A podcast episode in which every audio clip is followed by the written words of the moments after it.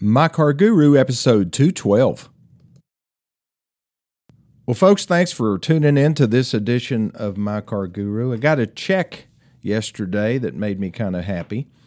Um, I, I, had mentioned that I had bought some property, about 40 acres next to my house. I was trying to protect my flank.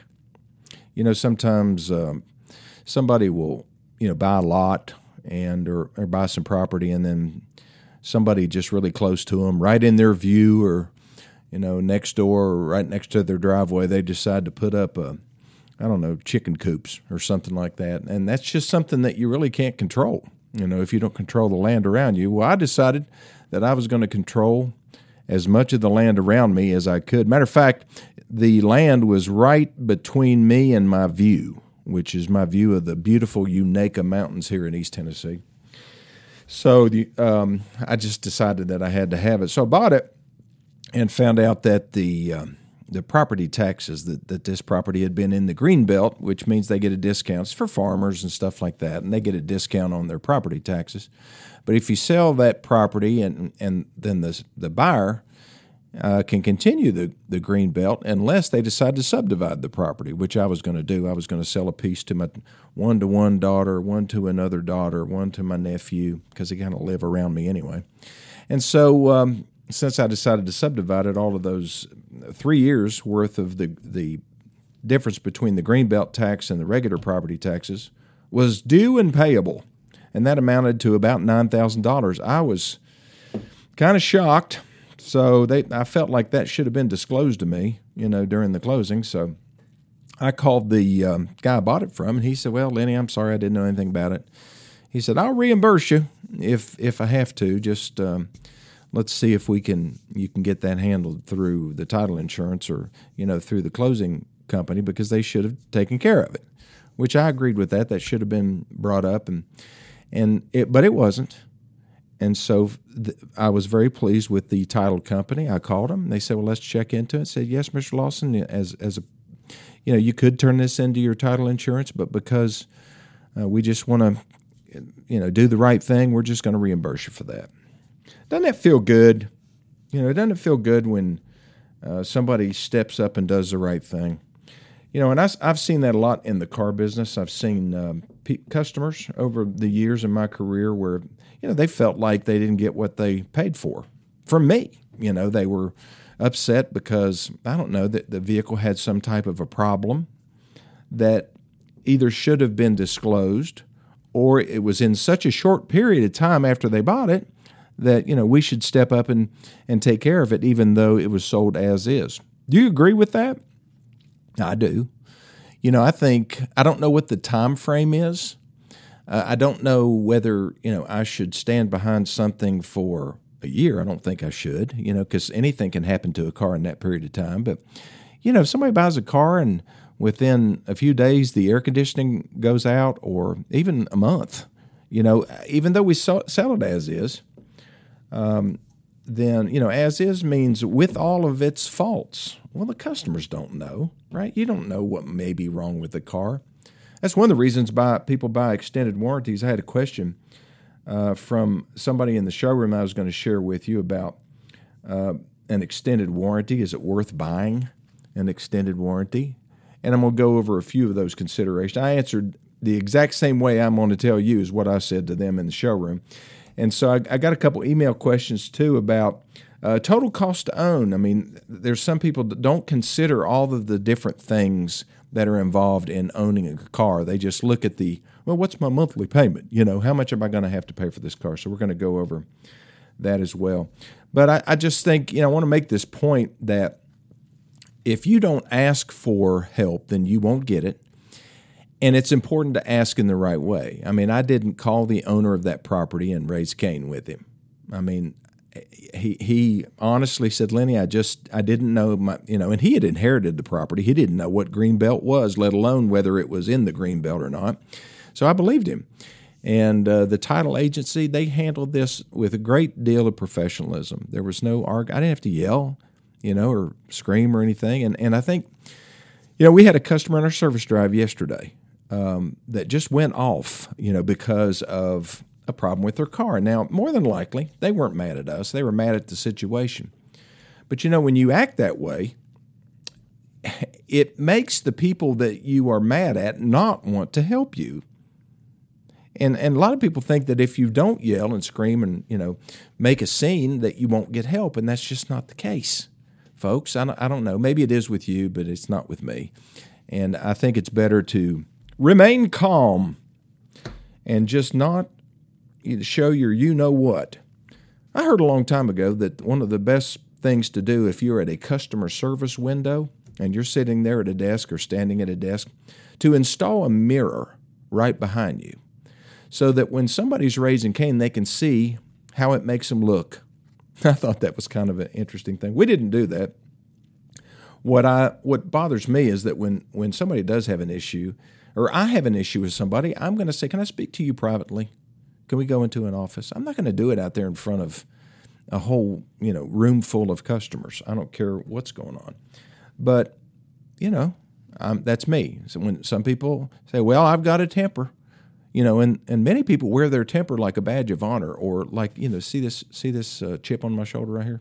You better not touch it because I have a really bad temper.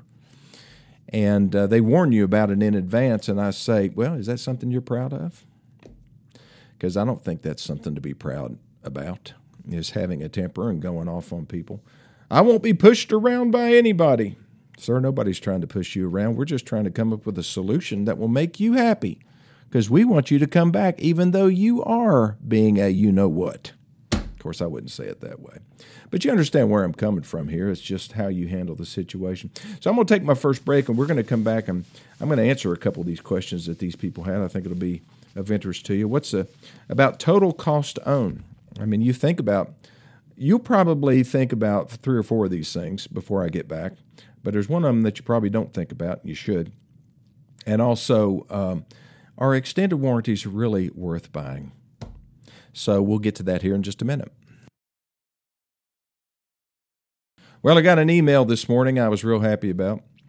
My F 150, my replacement F 150, I've got a 2021. If anybody wants to buy it from me, it'll probably have about 15, 16,000 miles when my new truck comes in. It's a 2021 F 150 Platinum.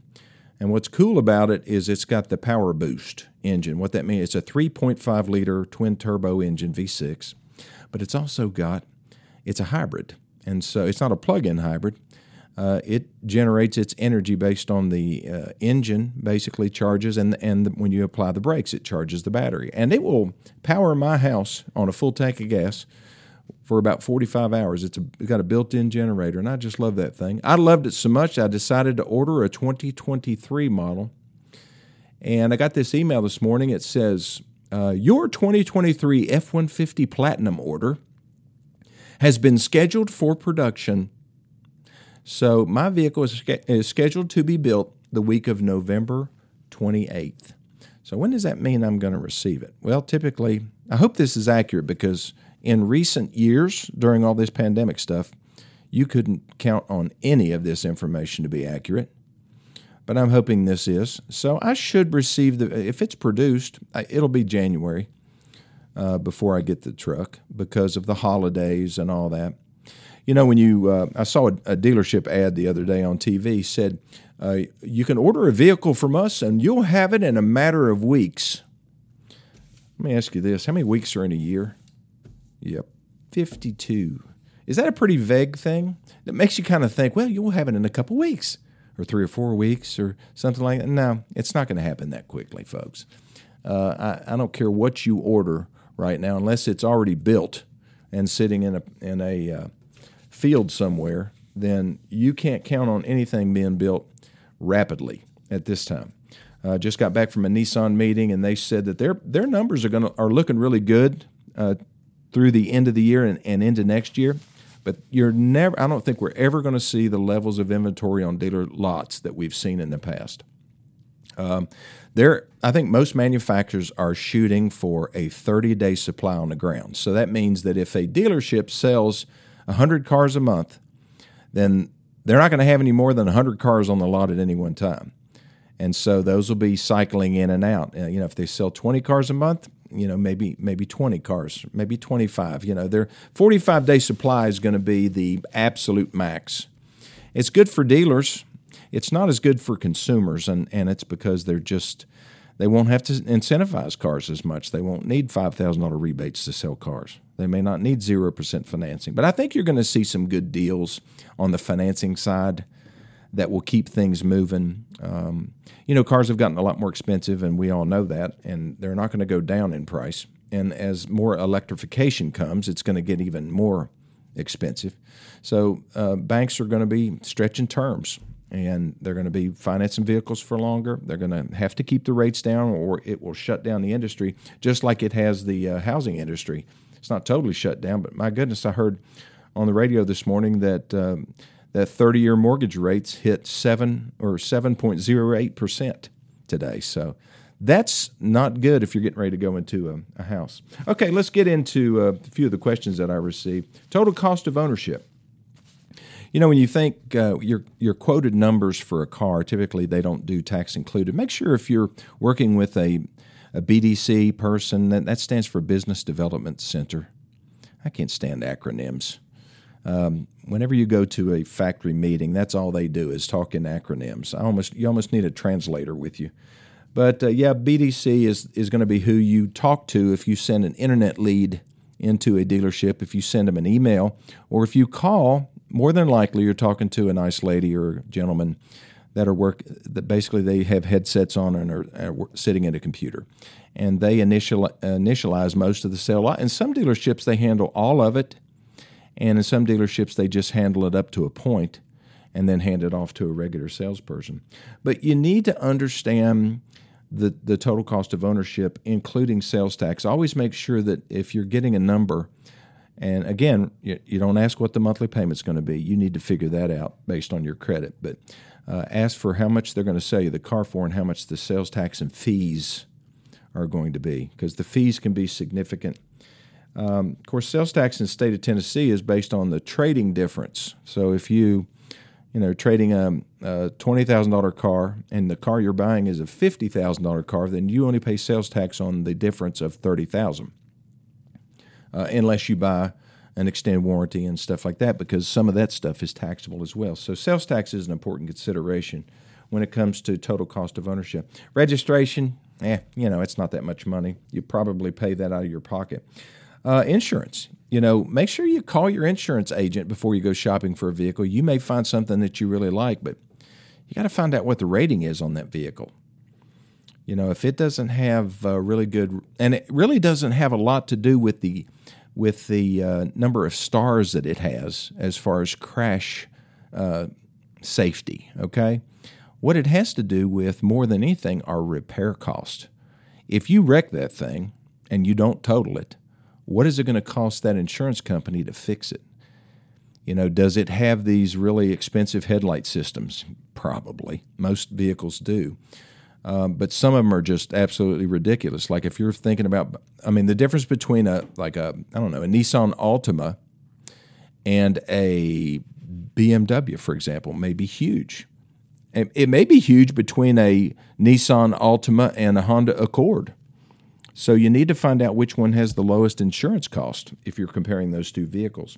Okay, another thing is fuel cost, fuel economy. I mean, are you calculating that? Do you need to take that in, into account?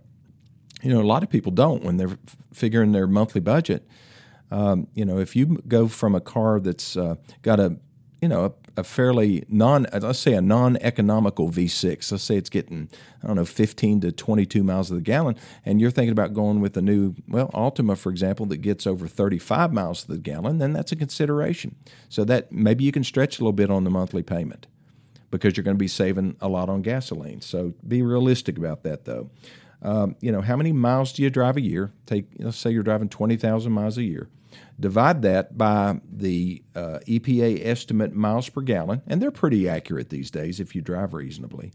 And then multiply. Okay, so miles divided by MPG times the the uh, amount that you're paying per gallon, and that'll tell you what your annual costs are going to be to drive the car. So that's pretty simple. Okay, the thing that most people don't take into account when it comes to um, total cost of ownership is they don't take into account how much the car is going to depreciate. And so, how do you find that out? Well, you ask the dealership, what is, if I were to lease this vehicle, and, and tell them you're not going to lease it, but tell me what the residual value is on this vehicle. If, if a person were to lease this car for three or four years, let's say that your average trading cycle is four years, ask them what the residual value of that car is going to be in four years.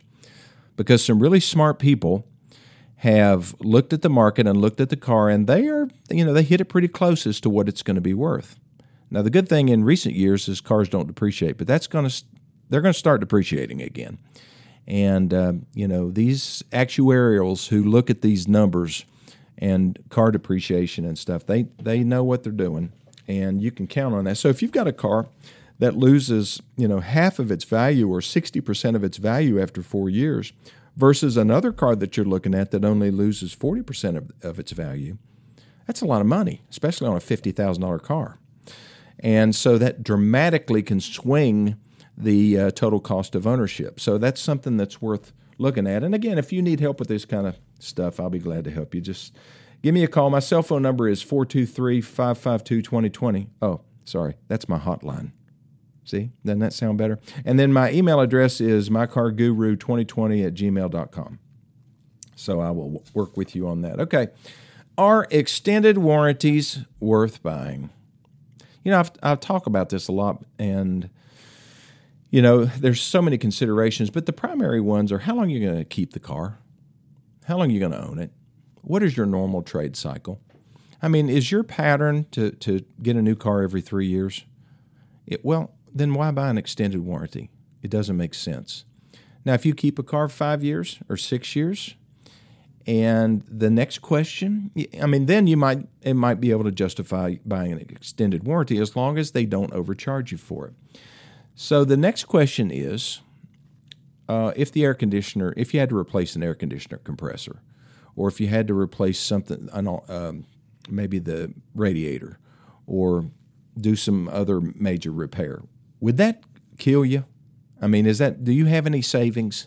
Is that something that you could handle?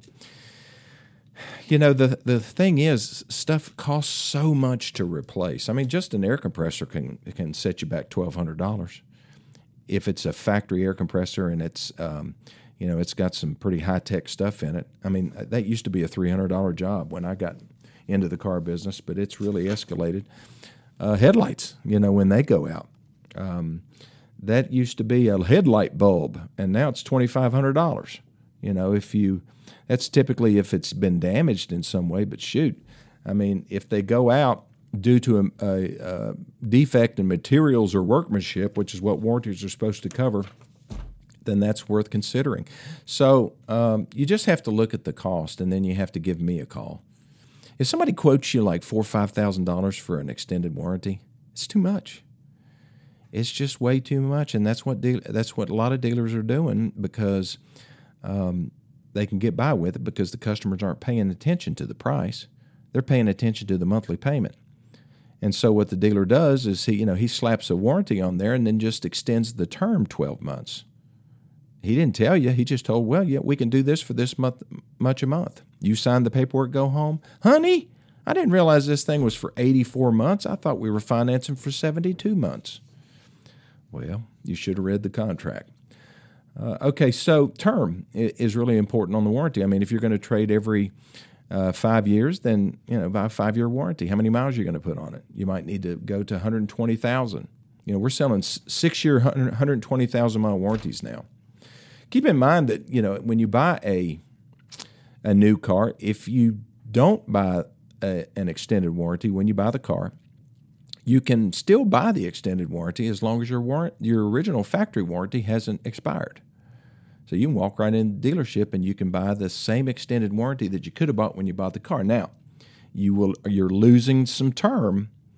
You're not losing miles. Well, yeah, you are losing miles based on the miles that are on the car, but you're you're definitely losing the term. So, um, you know, you may only let's say you go in and buy it two years after you bought the car and you got twenty four thousand miles, where you're losing that first two years four thousand miles and still paying the same price.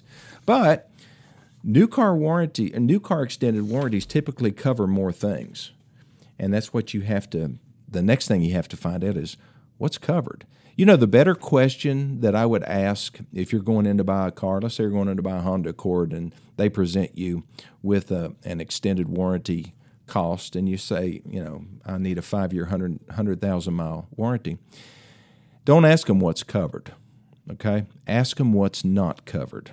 Because you're going to miss something. It, you know, they'll say, well, the engine and all its internal parts and a lot of the accessories on the car are covered. It's a bumper to bumper warranty. What's really not.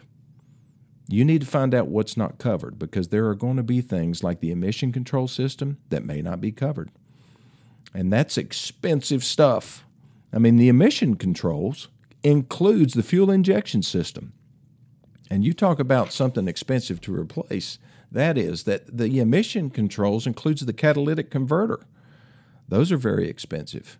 All of the sensors, you need to make sure all that stuff covered. And to tell you another thing, you need to make sure that that that infotainment center, that big screen that's on that's in front of you on the center console that you think so cool and has Apple CarPlay on it and Android Auto and all that stuff, you need to make sure that's covered. Because if it's not and that goes out, you know, that that costs more than what some engines used to cost. So it's definitely an important consideration. Okay, I'll take my last break and be back here in just a second. Okay, I'm back. The final thing that you need to know about the extended warranty that, that you're buying is who backs it. Who is behind this? You know, if you buy a Ford ESP, well, it's Ford. If you buy a Honda service contract, it's Honda. If you buy something from um, some insurance company, some name brand that, that doesn't have to do with the, the company, then you need to ask the next question. Well, okay, who covers that warranty company? Because a lot of dealers sell uh, contracts from independent companies, they're not backed by the manufacturer. You know, should you buy one of those? Well, you know, if there's a savings involved, it's fine as long as it's covered by an insurance company. That's an it's an insurance backed product. Don't buy it if it's just backed by the dealership. Because what happens if that dealership goes out of business? Then you may not have a warranty. And uh, you know, it would be nice to know what kind of claims process that the company has. You know, if I come into the dealership and I've got a problem that's covered by, by my extended warranty, what's the claims process? Do they have to send adjusters and stuff like that, or are you able to do all that here? If they're not able to do all that there, then don't buy that warranty. Buy the manufacturer's war- uh, extended warranty. But if um, you know, it, also if you go out of town, what's the process? If you break down, you know, you're at Orlando, for example, at Disney World, and you break down down there and you take it to a dealership, are they going to honor that warranty? You know, do they have a nationwide coverage? Do they use like a, a Visa card, for example, for the company if you go to a place that doesn't honor that warranty? Like you break down at a little Napa Auto Care place or something. You know, you, you've got to make sure that they'll pay the claim no matter where you break down. They'll pay for towing, and maybe some of them even pay for hotels, you know, if you break down. So it's important to know what those extra coverage, coverages are because they really can make a difference. Well, thanks for listening to this edition of My Car Guru. I hope I shared some information with you that will help. Again, reach out to me, 423 552 2020. That's my cell phone, my hotline, or mycarguru2020 at gmail.com. And I'll answer your questions about cars. Well, thanks again. We'll see you next time.